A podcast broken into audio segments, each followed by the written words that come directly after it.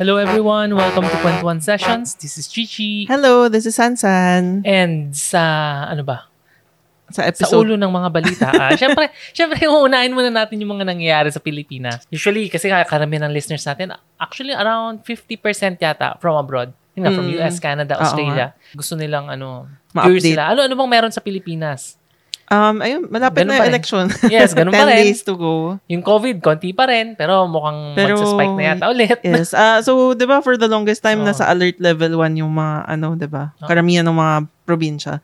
So, ngayon, may mga pinlays na sa alert level two, like yung Benguet, ah, di ba? Ah, meron na. Oo. Oh, no. So, mara- marami-rami rin eh, nakita ko sa listahan. Oh. Although, yung Metro Manila, ano pa rin siya, alert level one. Mm-hmm. Pero, konti lang naman yata difference nung one tsaka two. More on yung Kaka- ang yung, sabi nila after election daw eh. Sabi? Na magsaspike. Which is, sabi nung mga, ano ba, yung mga experts, hindi naman daw nakakagulat kasi yung mm. nangyari nga yung COVID nung January eh. Yung Omicron na yung spike. Omi- oh, uh, Omicron spike is January, tapos yung mga boosters nung January, January. din. So, nag, ano na, nag-wear off na yung immunity ng mga tao. Yes. Tsaka may bagong, ano kasi, variant, diba? Variant. Yes. Yung, yun yung may nakita na rin sa Pilipinas.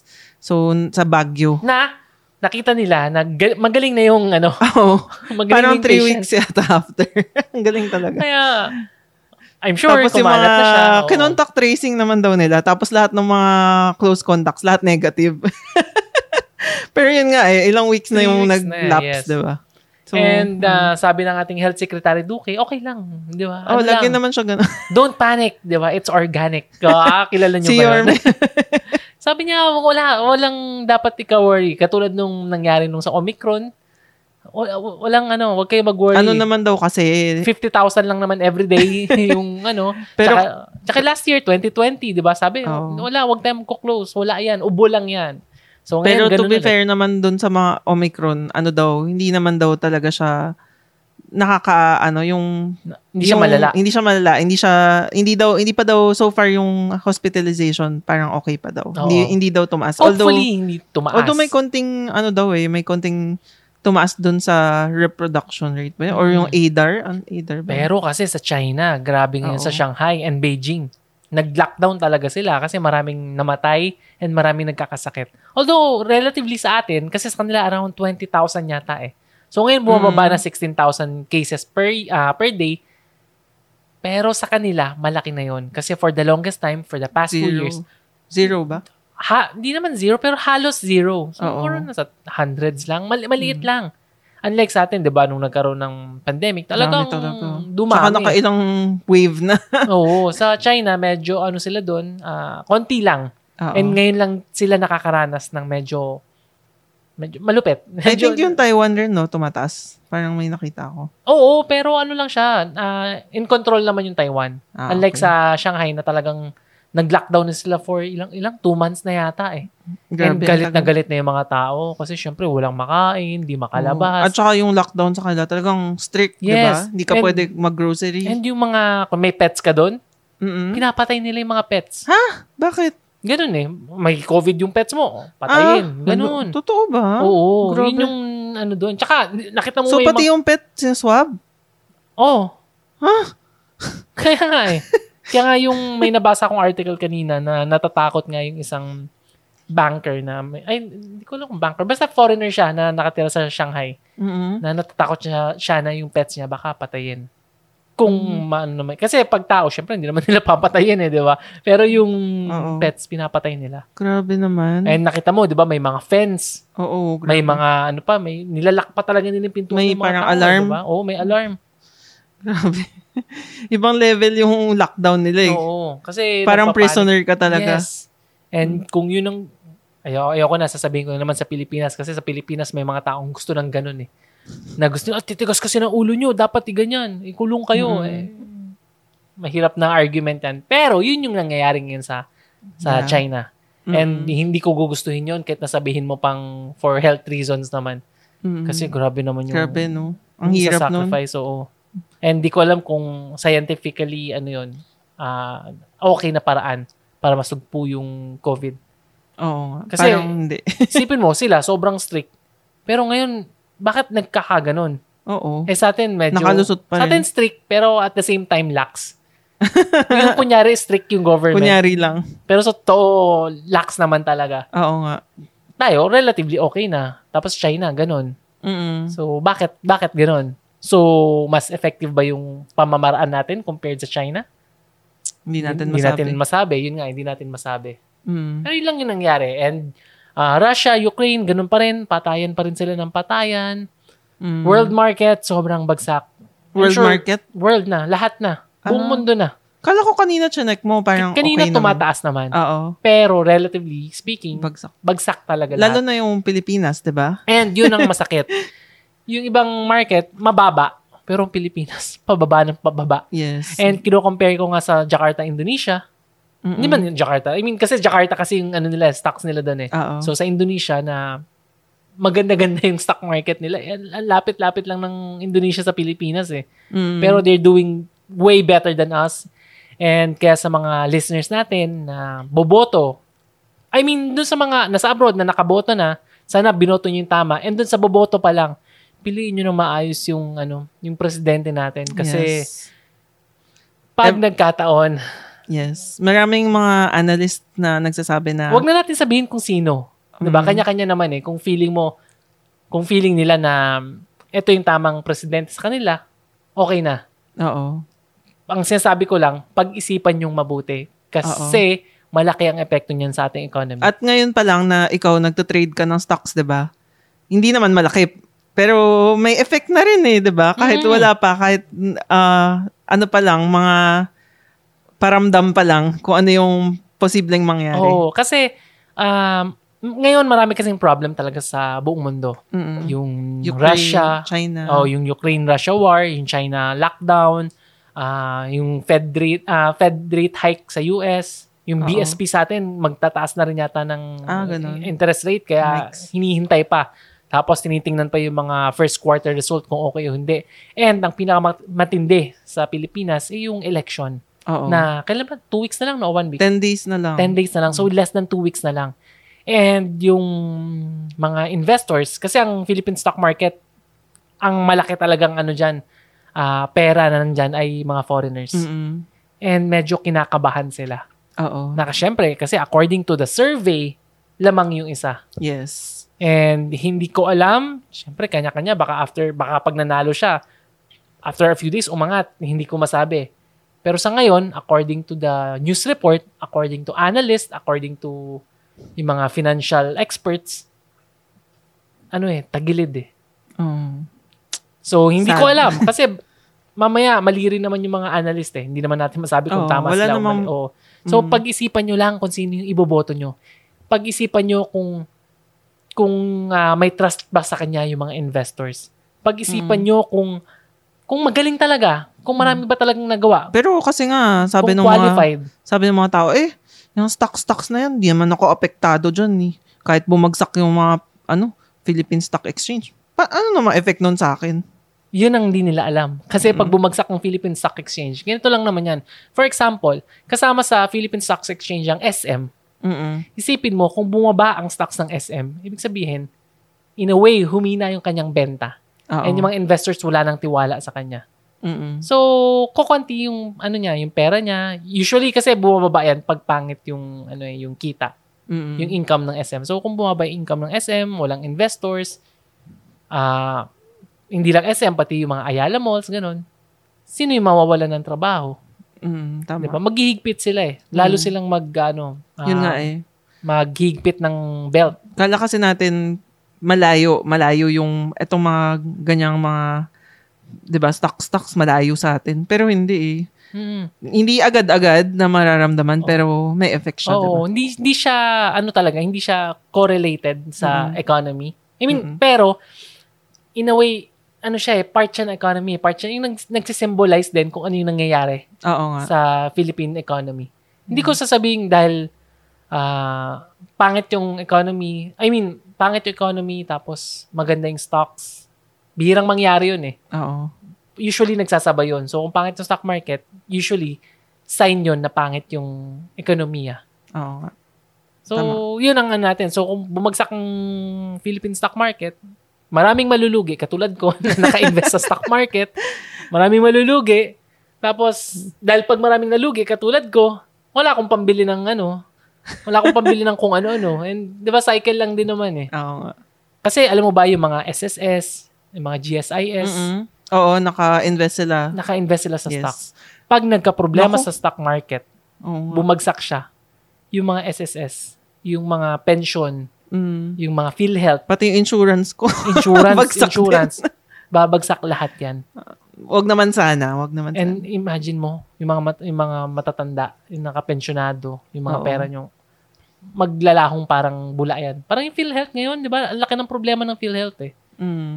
And yun, yun lang naman sa economy, pero wag na natin pag-usapan yan. Yun lang naman yung kwentuhan tungkol yeah. sa ekonomiya ng Pilipinas na medyo nasa ano na siya, de- nasa declining ano ba? na. Oh. Decline. Downward, downward. And doon nga sa pinafollow kong analyst, nakikita niya na pabagsak eh. Mm. Hopefully, hindi. Hopefully, may turnaround. And hopefully, yung next na president, siya yung makakatulong sa turnaround na to. Mm. Kasi kung hindi, kawawa talaga lahat tayo. True. Lahat nagkakaproblema. Pero wag muna natin pag-usapan yan kasi actually, yung topic namin ngayon ni San San, tungkol dun sa experience namin. Kasi ano eh, nung, nung last week, pumunta kaming ano, S M M O A. And syempre, na, na ano eh, kasi, sorry, ang gulo-gulo ko. Ma- mali yung intro ko eh.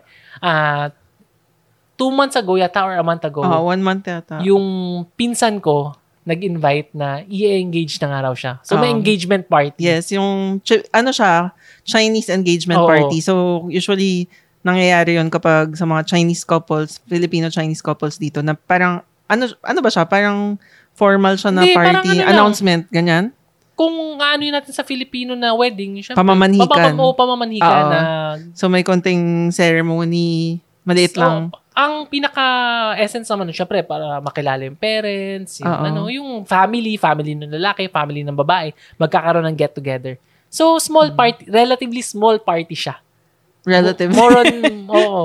Relatively small party siya para sa mga relatives. Yes. Na hindi lang yung tatay tsaka nanay, yung siya so, yung tito. Medyo ganun. Extended relatives. Ganun. Oo. Mm. Para lang may get-together. And syempre, sa Chinese culture, maraming cheche-boreche yan eh. May, syempre, may regalo. May, hindi lang regalo. May mga palitan, Rolex. Palitan ng, ano, ng jewelry. Jewelry. Relo. Oo. At kung ano-ano pa na, alam mo, mga mamahaling bagay. Rolex, alam ko Rolex talaga dapat. Oo. Kasi ano yan eh, parang, Uh, show of force. Tama ba? Show of force ba? Hindi eh. Show, show of, of wealth. wealth. Yun, show of wealth. Kailangan mo ipakita nga kung gaano ka, ka rich. Yes. Siyempre, nakakahiya Pero naman. Hindi lahat ng couples, Chinese couples, ay ginagawa pa rin yun, diba? So, may mga ibang... Depende, siyempre. Simple lang, diba? May mga nashoot ka dati, simple lang. lang. naman yun eh. Pag wala kang pera, simple lang.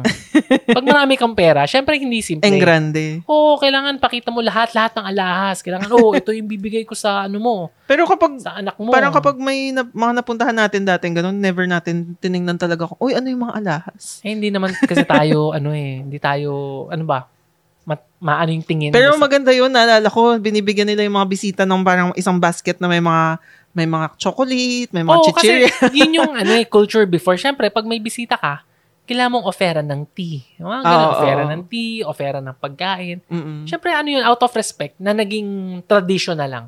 Ah. Na kailangan yung couple, di ba, mag, mag uh, tawag yun, si ate. Mm-hmm. Uh, ibig sabihin nun, uh, parang ititreat mo ng tea. Uh-oh. So, parang kung nanood ka ng mga Korean films, di ba, may mga, ano yun, may mga culture sa pag-inom ng, ng alak, ng ano, parang ganun din parang yun. Ganun din. Na culture na, kailangan mong i-serve yung yung parents mo, yung relatives mo, pati yung uh, soon-to-be fam- new family mo. Oo. So, ganun lang siya. Uh, so, magkakaroon ng ganun yung pinsan. Isisingit ko lang. Alam mo, grabe yung pinsan ko. Alam mo kung bakit? Bakit? Di ba, meron ng... Siyempre, normal naman yung tea ceremony. Oo. Normal naman yung palitan ng regalo. Alam mo kung anong gagawin niya? Ano? Magkakaroon daw siya ng cart. Yung nung unang panahon, ko. may, hindi ko alam kung ano ba yun, yung bubuhatin yung siya, ganyan? Oo, yung, ah, oo, yung parang kalesa. Oo, oo, oo. Pero imbis na kabayo, mga tao, bubuhat. Parang may nakita akong movie na gano'n. No, mga ancient. Yung mga princess, oo, ganyan. Oo, magkakaroon daw siya ng gano'n. Ah, may gano'n. Parang di pa ako nakakita. Kaya nga sabi ko sa nanay ko, Mams, ano ba, totoo ba yan? Kasi never pa ako nakakita ng gano'n. I mean, uh, kami ni Sansan ay wedding videographers. Marami na kaming nakunan na Chinese weddings Mm-mm. Pero never pa akong, na- never pero pa kami. Pero bihira naman tayo nakakashoot ng tinghun yung... Meron naman. Nung, yung engagement. Oo, may kasi, mga nashoot. Oo, mahal kasi singil natin. Kaya oh. Ayaw nila. Pero ano, sa buong buhay ko, never pa ako nakakita ng ganun. Oo, true. Ang kapalit nun ay, kahit naman sa Philippine weddings, yung mga Mercedes-Benz, yung mga magagandang kotse, yun, yun na yun eh. Pero yung pinsan ko, hindi ko alam. Siguro, i-share, alam mo sa tingin ko yung Instagram natin tsaka YouTube natin or Facebook. Dapat mag-share tayo ng mga ganun, mga pictures oh, ng mga... mga Filipino-Chinese na culture para makita pwede, nila. Oh. And pag tapos ng wedding na yon, sa tingin ko i-share natin. Kasi nakaka-curious eh. Oo nga. At saka, meron pa siya, di ba, sabi mo yung bubuhat. Ayun na yun. Yun na yun. Yun, na yun yung oo, bubuhatin. And kasi usually, kapag sa Chinese na engagement, kung nanood kayo ng mano po, di ba, ano lang siya eh, yung lalakad ka na nakatalikod. More on, ganun lang yung pinaka-culture, di ba? Pero ito, Danagdagan sa... Al- alam mo, bigla ko naisip. Bigla ko naisip. Alam mo, ang ganda nga siguro nun, kung yun yung ilalagay natin sa Instagram na i-share natin yung mga ganun, no? Para maintindihan tayo lalo ng mga listeners natin. Mm, pwede. Na oh. Ang saya pag ganun. Mm-hmm. Wala lang, naisip ko lang. Pero yun na, gagawin ng pinsan ko yun. Ewan ko kung matutuloy. Pero yun, nasabi ng nanay ko, yun daw talaga yung plano nila kasi yung kapatid ko, isa, isa siya sa mga gustong ipagbuhat ng pinsan ko. Ah, okay. Si Erwin. Pero nung tinanong siya nanay ko, ah, ayaw, ayaw niya. Kasi ano na siya eh, thirty-eight years old na eh. Parang, ano ba yan? Matanda na kami para dyan. Ginagawa yan parang dun sa mga utu-utong mga binata pa. Di ba? Mga baka may, eighteen, ano naman, twenty. May cash cash gift. Hindi. Sabi nga ni, sabi ng kapatid kong babae. Kasi tinatanong kung pwede yung isa pang pinsan ko. Ganoon, sabi ng kapatid kong babae. Kahit bigyan mo pa ng twenty thousand yan, hindi papayag yan. And totoo nga, nung tinanong, hindi, hindi ayaw pumayag, talaga. Ayaw. Kahit, ikaw papayag ka twenty thousand. Kung ako, tinanong nila, papayag ako. Hindi nila ako tinanong, ewan ko kung bakit. Bakit kailangan ba single? Baka kailangan single yung magkakay. Hindi ba kailangan mukhang pera? Baka pag mukhang pera, pwede na. Okay na sa akin yun. Sana nag-volunteer ka. Hindi naman nila ako tinanong eh. Dapat pala tinext ko eh, no? Parang, um, ano hindi, dapat sinabi mo eh, sa Janine, mama mo. Janine, baka mag- magkano ba yan? dapat dapat inanong ko na ng ganun eh. Tapos wala pala eh. Pag wala, sorry. Busy. Masakit na yung likod ko. May damage na tong shoulders ko. Pero yun. So, masaya siya. Uh, sana matuloy kasi kakaiba yun. And yun nga, dahil engagement party, uh, um, two months ago, two, uh, two months two ago months na kwento na eh. Uh-oh. Hindi ko masyadong pinapansin. Hindi ko masyadong iniisip. Mm-mm. Kasi inisip ko, pupunta ako, engagement. Ano ba suot pag oo engagement? Nga. Ang gagawin ko lang, polo shirt, maong. Hindi naman polo shirt, polo. Dati polo shirt ang sinusuot ko pag grabe, engagement. Polo siguro, polo. Polo? Tapos, di ba? Um, maong eh. Slacks. Hindi naman maong. Grabe, never walang ako, nagmamaong sa engagement. Never pa ako nag, nag ano, nag-slack sa engagement. Nag-slacks ka na, I'm sure. Hindi pero pa. Hindi naman super formal, like semi-formal, ganun. Nag-slacks ka na. Kasi yung pamilya naman namin, hindi naman talaga ganun kayaman eh. Mm. So, hindi talaga nagkakaroon ng sobrang engrande na engagement party. Oo. I think, kaya I'm sure, once pa lang yata ako nakapunta. Sa tingin ko, polo and maong na fit na medyo maayos naman. Sa tingin ko, polo tsaka slacks. Never ako nags... O baka ano, yung pang-wedding? Oo, oo, yung pang-wedding. Nag-slacks ka na siguro. Siguro. Hindi ko na maalala. Pero yun lang yung iniisip ko na yun ang susutin ko, polo and slacks. Mm-mm. Or maong. Hindi ko pa alam. Kaya hindi ko iniisip eh. Oo. Tapos bigla, nag-send uh, ng... Three weeks ago. Three weeks ago na ba yun? Mga one month. One month one ago, month. Nag-send ng message yung pinsan ko. Ng dress code. Oo. Kailangan daw, suit and tie. Coat and tie. Mm-mm. For men. Kaya ako naman, oh no. Kasi, kailan ako huling nagsuot ng suit? Siyempre, pandemic, two years. Tapos prior to that, never naman ako naging... Ah, nagsuot ka nung ano, nung wedding ni Osep. Anong coat yung binigay sa akin? Hindi ko alam. Sa mama Hindi ko naman alam. Oo. Oh. Yun, yun yung last. So, oo. twenty nineteen. Mm-hmm. Mm-hmm. And yung katawan ko nung twenty nineteen is very different sa katawan ko ngayon.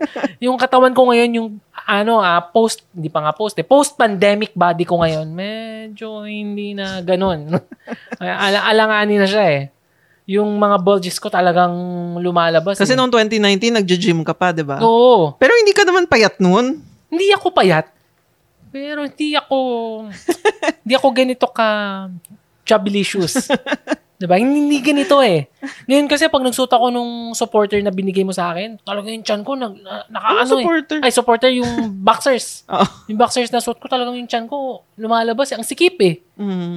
And yun nga, syempre, nag-worry ako. Tapos, sige, San-San, tara. Tingnan natin yung cabinet. Oo, kasi marami ka naman talagang mga, ano, diba? Marami kang mga polo, marami kang mga pants. Oo. Kasi yung dati nga nag-wedding. And may mga coat din naman talaga ako. Oo, may mga coat din. Pero, mga, yun nga, ilang years ago, three oh, years so ago. So, twenty nineteen, tapos yung before nun, ten years ago. Oh. Na matatagal na. So, hmm. naisip ko, bibili pa ba ako ng coat? Sayang naman, diba? So, nagsukat. Nagsukat kami ni San-San.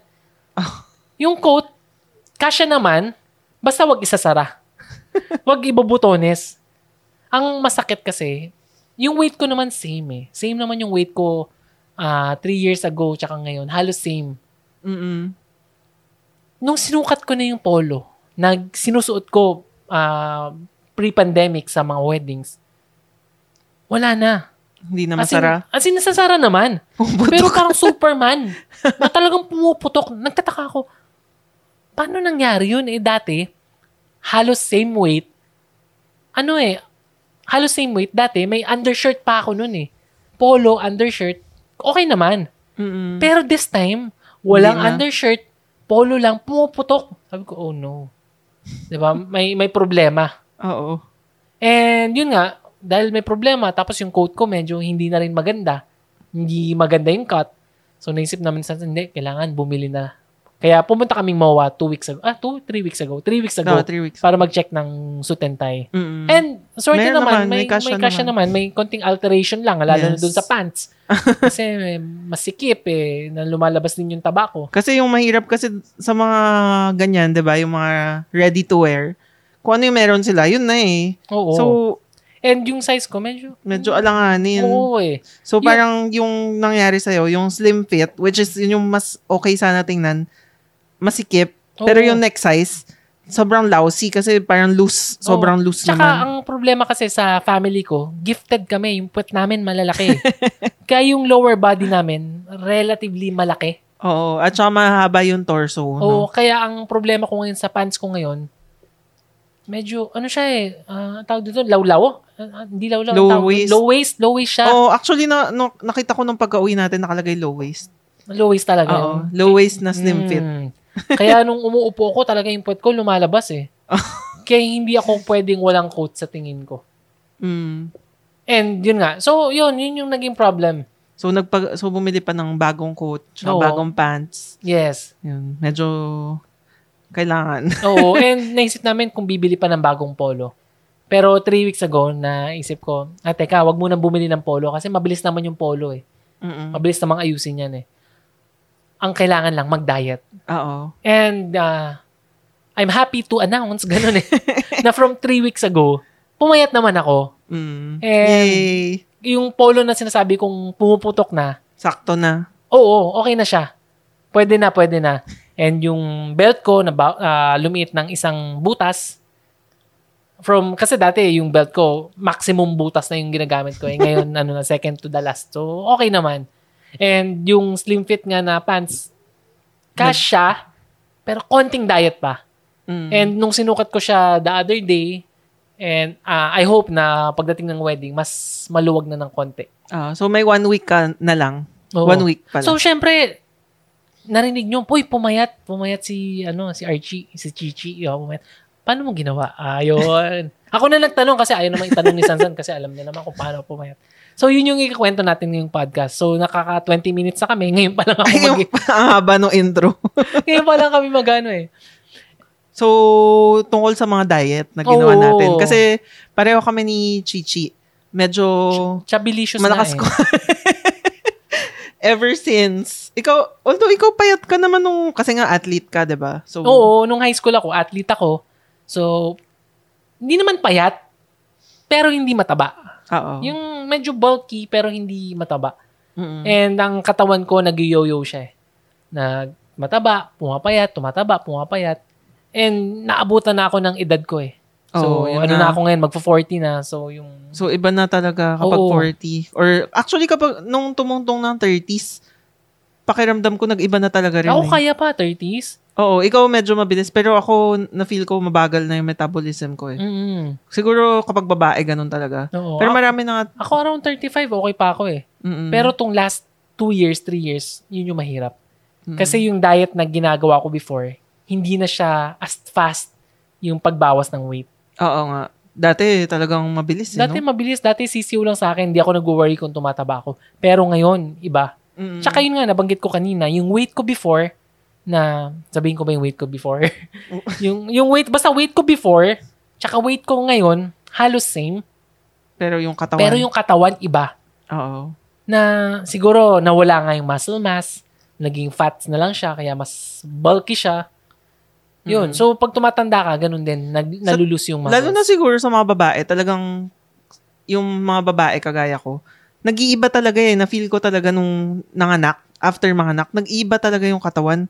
Yung chan, nagiging malambot. Although, syempre, eh, ano, si may Ellen, mga payat oh, na... Si Ellen Adarion. Yun nga, sexy. Yun nga sasabihin ko, na may mga si, sexy pa rin. Sino ba yun yung, ano, kasi nung asawa yung anak ni yung Gutierrez?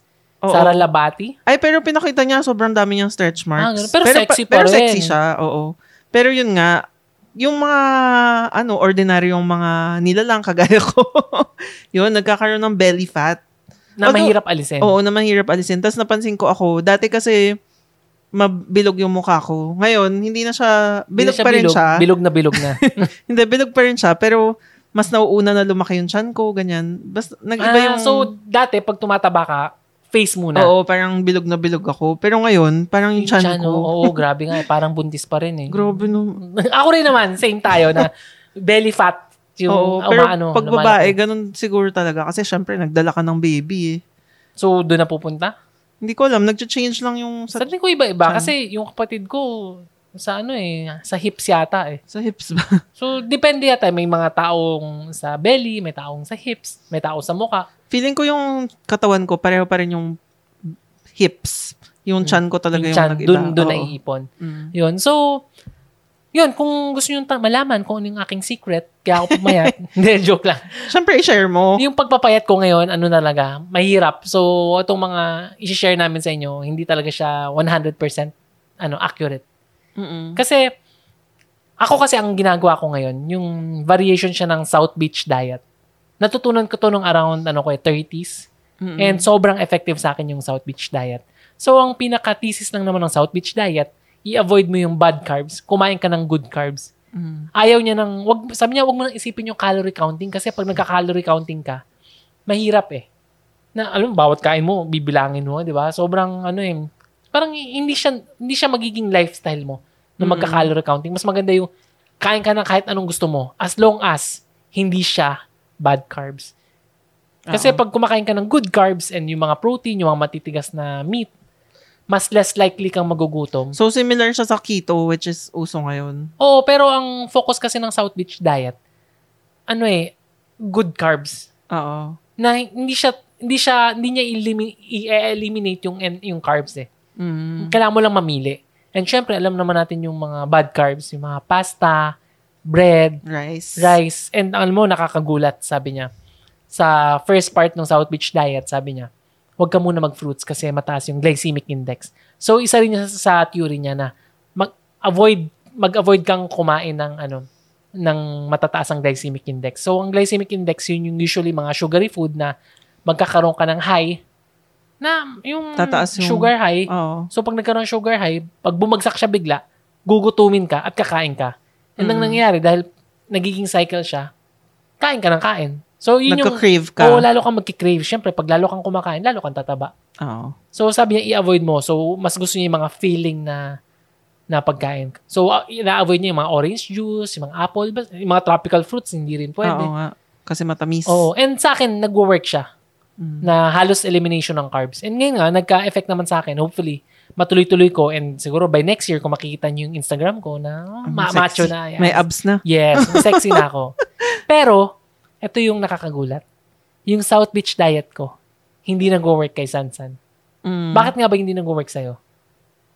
Hindi ko alam eh. Parang magkaiba lang siguro talaga yung katawan natin. Oo. At saka yun nga, hindi nahihirapan ako kapag sobrang strict. Oo. Ano-ano ba yung nag-work sa'yo? Basta konti lang. Basta hindi lang ako nag-rise sa gabi. Oo. Mas nag mas nag-work sa iyo yung ano, 'di ba, yung fasting naman. Oo, pero hindi ako nagfa-fasting na eh. Kumakain akong breakfast na ngayon. Ah, basta hindi ka lang kakain ng kasi gabi. Kasi yung nangyari kapag nag-fasting ako, napansin ko, gutom na gutom ako. Mm-hmm. So yung tendency kapag naggutom ako, kapag natapos yung fast ko, mas mas marami akong kinakain. Mas nagki-crave na mga unhealthy. No? Kasi kahit ano na lang, ay, kakain ako mamon, kakain ako ng ganito, mga matatamis. Oo. Kasi kung ano makita ko, kakainin ko na, like, pumunta tayo kay mommy, tapos nag-end na yung, parang pwede na ako kumain, binigyan ako ng mamon, edi kinain ko isang buong mamon, tapos maya-maya may puto, kumain akong puto. Oo. Parang, alam mo yun, hindi siya, ano, yun yung sinasabi ng South Beach diet eh. Yun na, nga. Na yung mga kinakain mong mamon, puto. Although, marami daw talagang pumayat sa low carb in, na fasting. So, hindi ko, pero medyo mahirap gawin. Medyo nahirapan ako nga. Oo, kasi kung kakain ka ng puto, tsaka oh, sa, hindi sa South Beach carb. Kasi, pag puto, tsaka mamon, ano siya, mataas yung glycemic index. Yun nga, yun nga. So, sugary food siya eh. Mm. So, pag kakain mo nun, parang hangin. So, marami ka ng calories, magki-crave ka pa lalo oh, after nun. Oo. Oh, pero feeling ko, effective naman talaga yung, kung isipin mo, effective naman talaga yung intermittent an- fasting. Mga, kasi, an- ano yun yung sixteen, sixteen hours kang hindi kakain? Oh, oh. Kasi kung isipin mo, di ba, imbis na three times kakakain ng three meals yung kakainin mo, dalawa na lang. Eh di syempre, papayat ka. Oo. Tapos low carb pa. Eh, di ba? Papayat oo. Ka talaga. Kaso ang problema lang, yung mental health mo, magkakaproblema. Oh. Kasi, syempre, during yung fasting, ah, gusto ko nang kumain, gusto ko nang... Oh. So, at in the long run, mag-give up ka dun sa diet na yon. And pag nag-give up ka sa diet na yon, babalik na naman ulit yung dati mong weight. Oo. Although, syempre, di ba, yun nga, yung what works for some people, yun nga, baka hindi mag-work for Oo. Yourself, ganyan. Yes. K- kagaya ko, hindi ko kaya, hindi ko kaya yung zero carb. Mm. Kasi sa akin, nag-work sa akin yung low carb. Actually, hindi nga low carb eh, kasi malakas ako sa gulay eh. Ang gulay is, ano talaga, carbs yun eh. Mm. Good carbs. Diba? Yung mga but, ano, butter nga, okay lang yata yung butter. Hala, hindi oh, ako okay sure. Okay lang butter. Mm-hmm. So, sa akin, nag-work yun. Pero kay San San, nung tinry niya yung South Beach diet, yung low carb, hindi nag-work. Tsaka, yun nga, hindi ako pwede ng masyadong maraming meat. Diba? Oo, oh, yun, yun naman yung baliktad. Sa akin kasi, sa ginagawa ko, low carb, pero kahit kumain ako ng maraming meat, walang effect sa katawan ko. Mm-mm. It's either hindi ako tataba or maglulus pa ako ng weight. Pero kay mm-hmm. Sansan, pag kumain ng meat, wala na. Parang basta hindi lang, parang masama yung pakiramdam ko. Tapos yung, hindi siya nakaka-help lang. Mm. more, pero more on sa pakiramdam eh. Yung na, sa akin. Na nahihilo ka. Oh, high blood, na high blood. Oh. Yes. So hindi siya okay for me. Oh, so, pero sa akin, okay lang naman. Sa ting, so, sa akin naman, baka mas better yung mga calorie counting, yung smaller portions, na, alam mo yun, basta man hindi mag-overeat. Tapos a- sa gabi, kasi, importante hindi ako kakain. Oh, na. Ako kasi tamad na tamad ako mag-calorie counting, kakain na lang ako, bibilangin ko pa. Oo. Pero lang, yun nga yung sinasabi ko, di ba, kapag bata ka pa, iba-iba yung, di ba, uso yung mga crash diet. Oo. Yung kapag twenties, talagang nag-work yun eh. Dati naalala ko, may mga times, hindi ako kakain, parang inom lang ako ng isang frap, Starbucks. Tapos, kaya, papayat na ako ng, oh. ewan ko, ilang so, pounds. So, frap for the whole day na yun. Oh, kasi yung calories, na. Maraming calories yung frap. Pero pwede naman siya the whole day. Oh, whole day. Diba? Yung magkakain for the whole day, yun na yun, okay na yun. Oo. So, kung gusto mo ng masarap na crash diet, uminom ka na lang ng mocha frap. Isa lang sa isang araw. Or Coke Zero, ganyan. Oh. Coke Zero chips, ganyan. Sisirain mo lang yung katawan mo, yes. Pero pumayat ka naman. So, okay na rin. So, yun. Pero iba nga. Iba, ano ba iba yung lifestyle? Ano pa ba yung mga ginagawa mo crash diet before? Tapos, di ba may ininom tayong pills? Yung Antang, Pearl... Pearl White? Oo, Pearl Naka, White. Pumayat ka yata pumayat nun eh. Pumayat ako nun, oo. Yun. Tapos, nung huli, na, nalaman namin na pinagbabawal oo, pala siya. Oo, na may mga may ingredients siyang medyo hindi maganda. Na-cancel. And ano ah, baka mahuli tayo ng ano nito, N B I.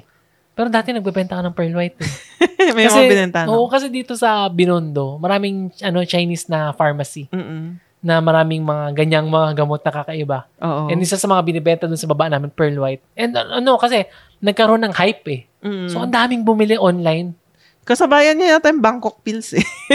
Pero hindi ko na-try yung Bangkok Pills. Pero yun nga. Yung Pearl, yung Pearl White, White, no? Grabe.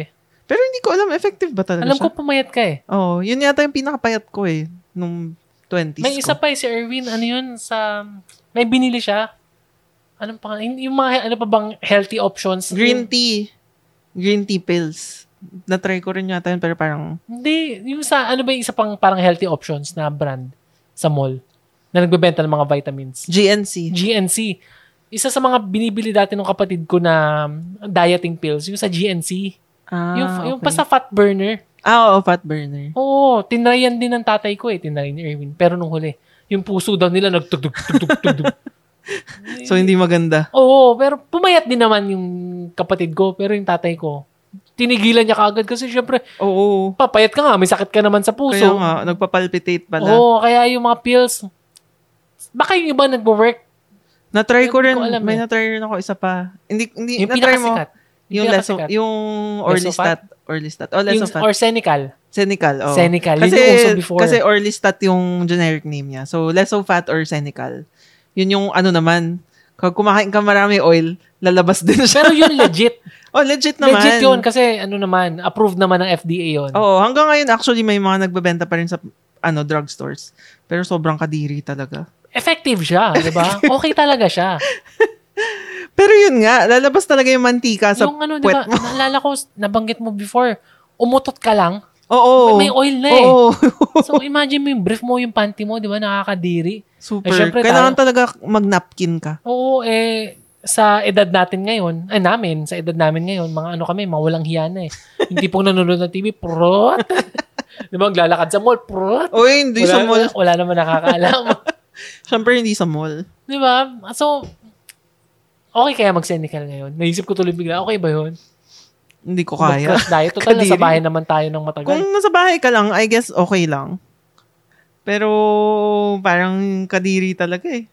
Ang sinasabi kasi talaga nila ano eh, eat less, exercise more. Mm-mm. Pero ang hirap eh. Oo. Kasi ang kailangan mo talaga, lifestyle change. I diba? Think may na-try rin pala ako na gamot na ano naman siya, appetite suppressant. Mm-mm. Nakalimutan ko na yung name. Pero nabibent, parang na binibenta rin yata siya sa Mercury, sa mga drugstore. Ang problema kasi sa appetite suppressant, hanggang kailan mo? Yun hanggang nga. Kailan. Oo. So, pag naisip mo, ay, okay na yung, ano ko, yung weight ko, tapos hindi na ako mag-appetite suppressant, tataba ka pa rin and nag-worsen. Mm. So, lifestyle talaga dapat ang baguhin. Oo. Kasi, remember, nung nag-gym pa tayo sa Fitness First, ang tagal na noon. Nung nag-gym pa tayo, di ba may isang, ano doon, na isang customer or client na nagpa-training siya, nag-diet siya from ilang pounds? three hundred pounds? Oo, laki naging talaga. Naging one fifty? one forty? Siguro, oo, mga ganun. Kaya ano siya talagang, wow, ang galing. Lahat ng tao, impress sa kanya. Yes. Pero ngayon, pag nakita namin sa Facebook, ganun ulit. Bumalik na. Mas malaki pa yata eh. Mm, parang. Diba? Parang mas malaki pa. Kasi ang problema talaga, lifestyle change eh. Mm. So, sa mga dieting experts, I'm sure, alam nyo naman kung mm. paano talaga magpapayat. Pero kami, mataba pa rin kami. Wala basta, syempre, kung happy ka naman, di ba? Oo. Mahirap rin nung masyadong maraming rules sa buhay. Oo, ano lang. Siguro, bawas-bawas. Alam mo yes. naman kung ano yung mga bad eh. Like mm. ako ngayon ah, kumakain ako ng cake pero hindi na ganun karami. Oo, yung tikim-tikim na lang. Kasi dati nakakakalahati kang cake eh. Oo. Yung that... kalahating buo ah. Hindi yung baka isipin. Naalala ko yun eh. Parang kung kumain ka ng kalahati eh. Kasi minsan, like... yung bawat daan sa ref, kuha ng isang slice. Ganun talaga. Kasi ang sarap eh, di ba? Lalo na kunyari, may isang buong cake, tapos hindi tayo nagda-diet. O after lunch, dessert cake. Uh-oh. Ay, merienda. Ang sarap ng cake. Mm. Dinner cake. Sa dati, ginagawa pa natin, uh, after magpatulog ng... Hindi ba after magpatulog ng bata? Midnight snack. Midnight snack pa ba yan? Or post-midnight? Uh-oh. Kasi mga nine o'clock yun, ten o'clock. Kakain ulit tayo. Siyempre, kung may cake, mauubos mo talaga yung cake. Oo nga. And ngayon, hindi na pwede. Tikim-tikim na lang. Oo, tikim-tikim. Diba? Hindi naman pwedeng sabihin na, kasi ang problema sa ibang dieting fads, huwag kang kumain, never, ganun. Mm-hmm. Eh, syempre, mahirap yung psychological aspect eh. Mm-hmm. Naisip mo, gusto kong kumain ng ano. Kaya nga. Or, lalo kung, na, lalo na, diba, kapag ako, masaya ako kapag may natutry akong bagong food or nakakain ko yung mga favorite ko. Oo. Nakaka-depress naman kung, alam mo yun, puro salad na oo. Na forever. Um, Ang isang sinasabi nila, dapat mag-vegan. Oo. Pero hindi ko alam kung sustainable. Pero yung vegan, yung pagiging vegan nga daw is not a diet, it's a lifestyle talaga. So, mm-hmm. diba, syempre more on ano yun eh, commitment na, ay, ayoko na kumain ng meat kasi nga gusto ko i-save your environment. Oo, more on ganun. More on ganun. Mm-hmm. Kasi tayo naman, ang problema, mahilig talaga kasi tayong mag-try eh. Mahilig mm-hmm. kumain. Paano ba ginagawa nung mga ano, diba sa YouTubers, sila mga pinapanood natin, sila My Kitchen, sila, ang pangalan nun, yung si Best Ever Food Review. Sila Mikey Chen, tsaka sila. Yun siya. Kahit si Mikey Bustos, ano daw, diba? Hindi, siya, hindi naman daw sila ganun kumain talaga. Pag may camera, syempre yun, talagang bigay todo. No. Pero kapag walang camera, mga normal food lang kinakain. Tapos todo workout. O baka less pa nga eh. No? Oo, baka less pa. Tapos todo workout talaga. Mm. Si My Kitchen yata, two times a day nag-workout eh. Yun nga eh. Sila, ginagawa nila yun. Hindi naman sila mataba and okay. Mm. Pero hindi nila dine-deprive yung sarili nila. And ako, ganun din ang gusto ko. Ayokong i-deprive. Meron akong napanood, may napapanood ako lagi sa TikTok. Ano siya? Filipino siya na, ano yun yung local, M and L local food. Basta ganun. Oo. Payat siya eh, tapos babae. Tapos makikita mo, ang dami niyang kinakain. Halos everyday kumakain siya sa restaurant. Tapos ang daming order or siguro nga ka-sponsored yung mga post niya kasi so ang daming mga binibigay na pagkain. Tapos may in-explain siya sa isang video niya na hindi niya daw talaga inuubos lahat. Oo. So titikman niya lang. Oo. Pero nakakabusog Pero yun, pa rin eh. Kasi oo, di ba sa Chinese restaurant, Loriat, ano yun eh, uh, di ba mga sampung dishes, titikim ka lang naman isa-isa, di ba? Isang hipon, isang scoop ng noodles. Pero busog ka eh. Kahit, kahit patikim-tikim eh.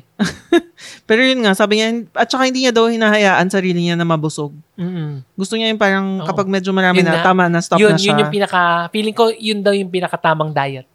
Na pag busog ka na, stop na. Oo. Or yun nga, wag mo nang hintayin busog ka na. Yung as in busog na busog. O, basta ano ka na, fulfilled ka na. Mm. Okay na. Pero ang problema dyan, pagdating sa mga cakes, kasi hindi ka talaga nabubusog ng ganun eh. Oo nga. So, piliin mo rin. So, I think yun yung pinaka-okay na diet eh, yung, yung pakiramdaman mo yung body mo. Oo. As long as ano ka na, yung, yung cravings mo na ano, nag-subside na, stop na kaagad. Tama. Kasi ako, yun ang problema ko eh. Dahil sa pagpapalak sa akin, as long as may pagkain sa harapan, kailangan kainin. Yun nga, parang hindi maganda yun eh. Oo, hindi siya maganda. And yun ang naging problem ko na ayoko kasi mag-aksaya. Kasi sabi ng tatay ko o ng tita ko, kawawa naman yung mga farmers na mga nagtatanim, di ba? Pwede mo naman i-take home or ilagay sa ref. Di ba? Pero sabi, sabi ko ng tita ko, ibang tao walang makain, yung mga magsasaka, ang hirap-hirap i, ano, i-grow yung ano. Tapos ikaw may nakakain ka, ayaw mong kainin. Yan yung mga pang oh. guilt trip eh. Kaya nasanay ako sa kumain ng marami. Pero mali kasi yun eh, na uubusin. Uubusin nyo lahat nung nasa oh. ano, for me, diba? Kung busog ka na, dapat stop, stop na. na. Stop yes. Na. Pero syempre, wag ka namang ano, takaw tingin din na ilalagay mo lahat ng food sa plate mo, tapos, ay, busog oh. na ako, iiwan mo na. Oh. Sayang naman. Yes, kunin mo yes. lang kung ano yung gusto mo. Ano mm. pa ba yung mga fad diet? Dati naalala ko yung isa pang fad na diet na ginawa ko, yung cabbage soup diet. Ah, ginawa mo ba yun? Oo, pumayat din ako dun. na, I mean, uh, cabbage, tapos, yun nga, sabaw. Tapos may garlic pa nga eh. Mm, yun lang kinakain mo? Yun lang kinain ko for two days. Ayoko na, sumuka na. Nung una, nung una kinain ko pa. Kaya okay naman, na. kaya naman. Pero pag second day, third day, ah, grabe. Talagang, ayoko na, ayoko na. Talagang nas- nasuka ako eh. May, meron pa bang mga fad diet pa before? Meron din uso dati yung Beyoncé, yung cleanse, yung lemon siya, tsaka kain. Pero hindi ko na-try eh. Meron pa isa eh, yung parang chocolate na ano. Ah, yung mga meal replacement na try ko rin yun. Pumayat ka? Di ba, yung nagbili ako nung herb, Herbalife. Oh, Herbalife. Nako, yung mga ahente na pumayat naman ako sandali. O, pumayat ako for a while. Yun nga, hindi lang siya pero sustainable. Yun nga eh, kasi kapag iniinom mo lang, like yung mga, di ba, yung mga smoothie or yung mga, ano ba, juicing, ang hirap eh. Siguro kaya mo siya gawin, di ba, one day, two days, pero kapag araw-araw gagawin mo yun, parang ang Oo. lungkot. Actually, dun sa South Beach, uh, talagang ano ko yan, South Beach diet, ano talaga. Sabi sa South Beach diet, yung food as much as possible, wag liquid. Kasi pag liquid, mabilis ma-absorb ng katawan. Mm. And mabilis, yung, yung gets mo, yung calories, madami. Tapos mabilis kang gugutumin. Kasi nga, wala nang laman yung tiyan mo eh. Oo nga. Kasi oo. na-absorb na, tapos naghahanap. Oo. So, hindi siya pang matagalan. Siguro yes. mag-work siya kasi low calorie eh. Oo. Pero yung yung feeling, na na yung katulad ng nabanggit ko kanina doon sa cabbage soup diet na oo pumayat ako. Oo, 'di ba? Mm. Na konti talaga yung calories pero yung feeling na sobrang ano, ano bang ano lethargic or oh. na, na bad, bad mood ka na eh, na ano ba 'yan? Tapos ay hindi may isa masaya. pa palang nauso, 'di ba? Yung marami talagang pumayat Cohen. 'Di ba dapat magko-Cohen ako? Oo, ano Tapos yung... nagkaroon ng problema sa liver ko yung mga kasi kailangan mo magpa-lab test bago kanila parang mahal pa nga yun eh, di ba? Bago kanila pero bibigyan ng meal ano plan. Eh. Oh, more on meal plan yata siya eh, no? Oh, more on ano siya eh, iwi-weigh mo lahat ng food mo. Naalala ko noon, sabi ko, oh, kaya ko yan kasi pwede kang uminom ng ano, ng one point five liters. one point five liter ng Coke Zero. A day, so, oo. Uy, okay yan. Pero wala nang nagkukuhin ngayon. Eh. Wala na. Sino ba yun? May, hindi ko maalala kung sino yung friend ko. Man, ganyan, pumayat din talaga. Oo, oh, marami talagang pumayat. And mahal alam siya, ko no, si Judy Ann, yun daw yata yung diet dati. Kasi medyo chubby siya before siya nagkuhin. Tapos, yun, dun siya pumayat. Ta- kaya sobrang sikat siya. Mm. Pero yun nga, I think mga twenty or fifteen to twenty thousand siya. Tapos kailangan mo pumunta dun sa Makati, tapos iba-blood test ka nila. Tapos ako dapat mag-ano ako, magaganon nga ako. Tapos bumagsak ako dun sa ano. Sa liver. Sa liver. Oo. Kasi mataas yung ano ko, liver. Sa keto diet, may ganyan din yata eh, no? Na kailangan yung ketones, yung mga ketone level. So kailangan oo. Mo nung strip ba para malaman mo kung... Oo daw, oo. Kung, yung kung, keto, kung nasa ketosis ka. Oo. Mm, more on ganun. Kapag kapag wala ka sa ketosis, parang ibig sabihin, eh, may kinain kang hindi okay oo. Or something ganun. Pero yun nga, sa dami ng diets na ano, marami naman dyan effective talaga. Mm. Pero sa aking conclusion, depende talaga sa tao eh kung ano yes. mag-work. Hindi porket nag-work sa'yo, mag-work sa akin. Mm-mm. Hindi porket okay sa akin, mag, ano, kasi iba-iba rin yung ano eh, iba-iba yung way of thinking, iba-iba yung yung response ng body. Kasi mm-hmm. may isa pang diet nga eh. Yung check muna kung ano yung yung blood type mo. Tapos yung blood type mo... Ah, uh, yun ba yung H C G? Yun ba yun? Hindi ko alam eh. Pero shinare sa akin nung ah, kapatid okay. ko yun. Na ito lang yung pwede mo kainin kasi ito yung mas nag-work sa'yo. Kasi ah, dun, yung ano yun? Um, yung sa high precision, yung food intolerance. Mm. Pero hindi siya more, hindi siya diet eh. More on... Sa bagay, diet na diet siya. Diet na rin kasi kung ano yung mas mabilis, uh-oh. Mas na-absorb ng katawan mo eh. Kung ano yung nire-reject niya, kung ano yung hindi okay. Mm. Pero hindi ko nga alam kung totoo yun. Okay kaya yun? Hindi ko alam eh. Parang feeling ko hindi siya, hindi siya masyadong, wala pa siguro, kulang pa yung ano, mm. research. Or... Pero yun nga, sa conclusion ko, pag yung mga dieting, sa tingin ko lahat nag-work. Pero ang question, gano'ng katagal mo? Mm-mm. Ay, gano'ng katagal babalik yung yung weight.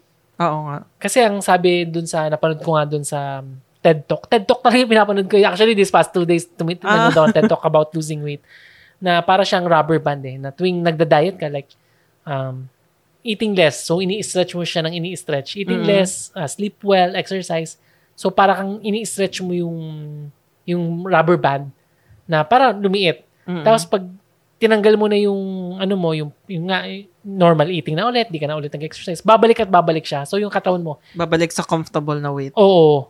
Mm-hmm. So, may ganun din. So, sa tingin ko ngayon na tumatanda na tayo tapos hindi na ganun ka, di ba, nagiging less important na yung mga appearance. Although, syempre, for me, important pa rin siya. Sa akin, importante kasi yung polo ko hindi na kasya tsaka yung chan ko, ang pangit talaga eh. Oo, syempre, importante pa rin siya. Pero may comfortable siguro na weight na siguro... Pwede na. Oo, na isipin mo, okay na to. Oo. Na okay naman yung ganitong oo. Weight ko. Happy ako, hindi ako... Tsaka healthy. Actually, tsaka yun ang healthy. Pinaka-importante. Oo, yun nga sabihin ko na kapag tumatanda ka, importante, pinaka-importante talaga yun nga, na healthy ka. Yung mga kinakain mo. Yes, alam yes. mong healthy food.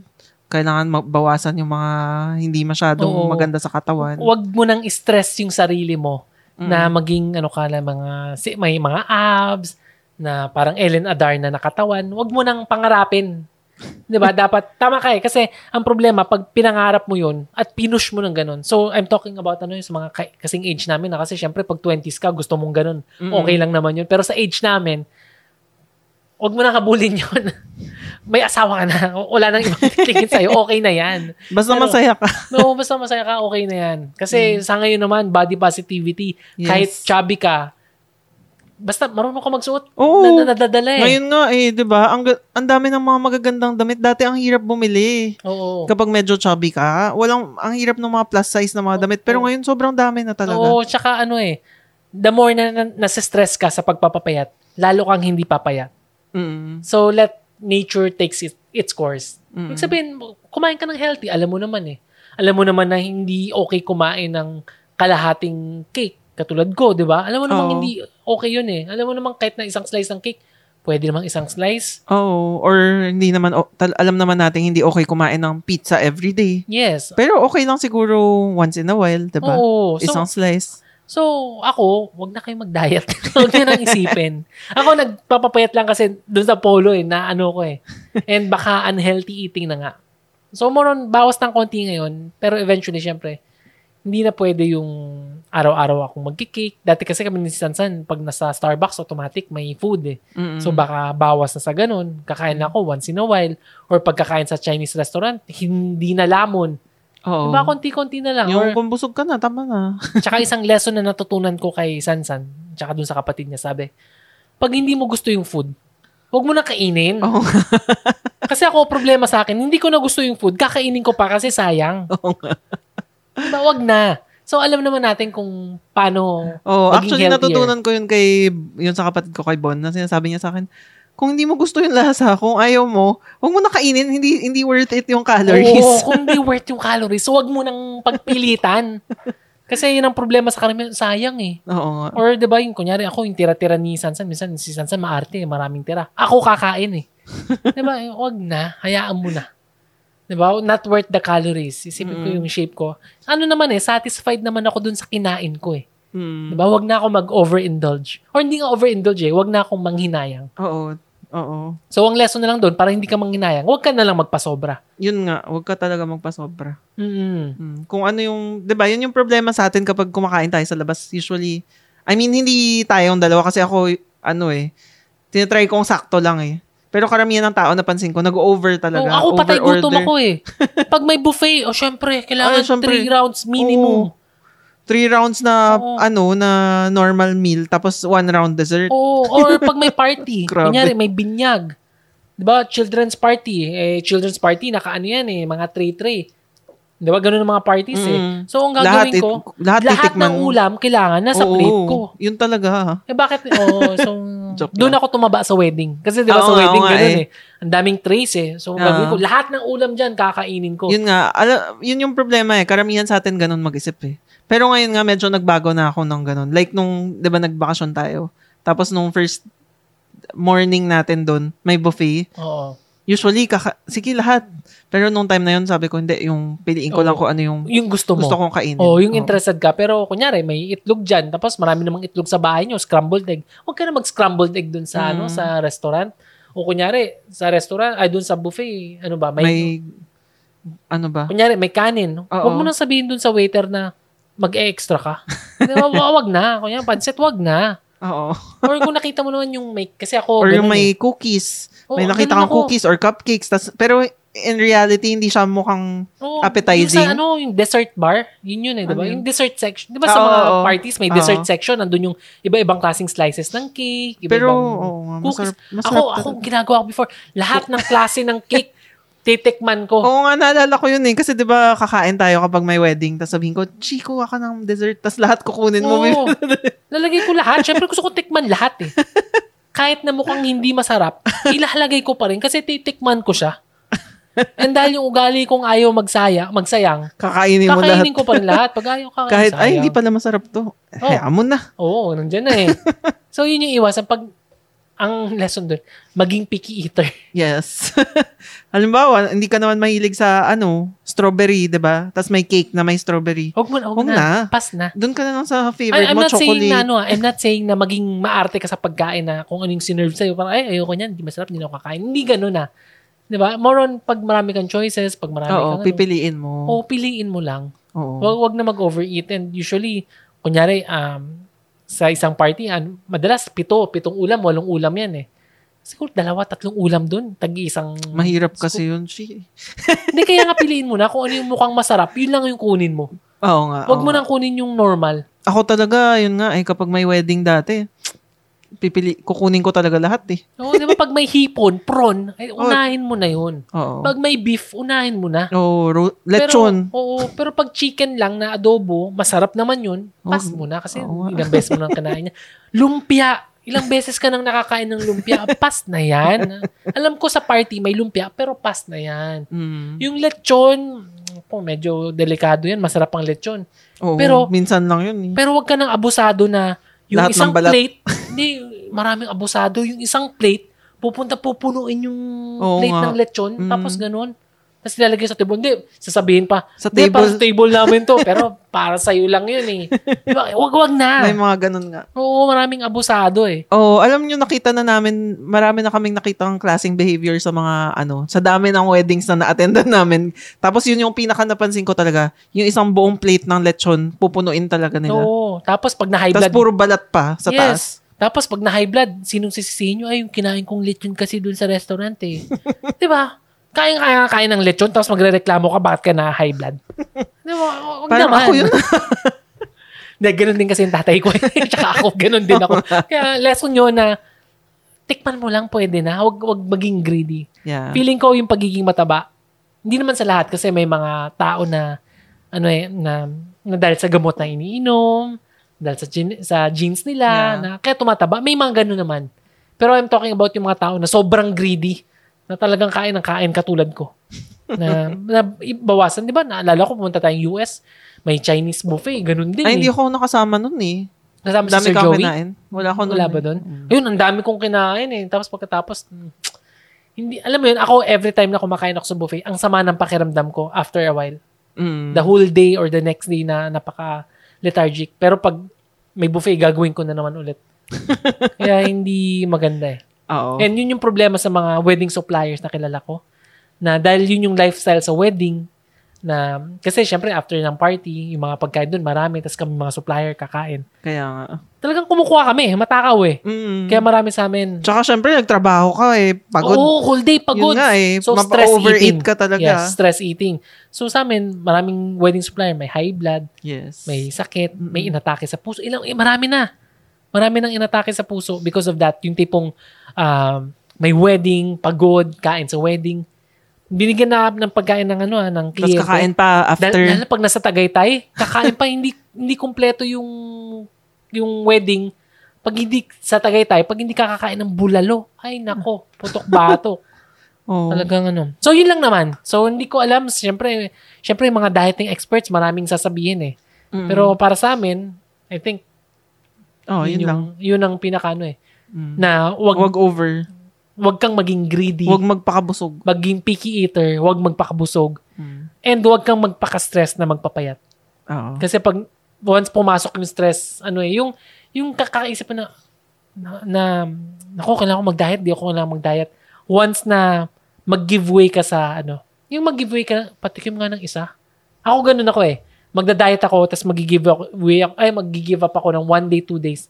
Tapos eventually, na-realize ko, araw-araw na, na ako oh. sa dating lifestyle. And mataba na ulit ako. So, yun yung naging problema ko mm. sa yung yo-yo na katawan ko. Mataba mm. payat, mataba payat. Oh. Na kasi may one day na na nag-cheat ka. Oo, oh, okay na yan. Pero pwede naman mag-cheat. Yun lang, wag mag-over. Wag oh. maging greedy. So, yun lang. Yun lang aming kwentuhan for today. This is Chichi. Signing off.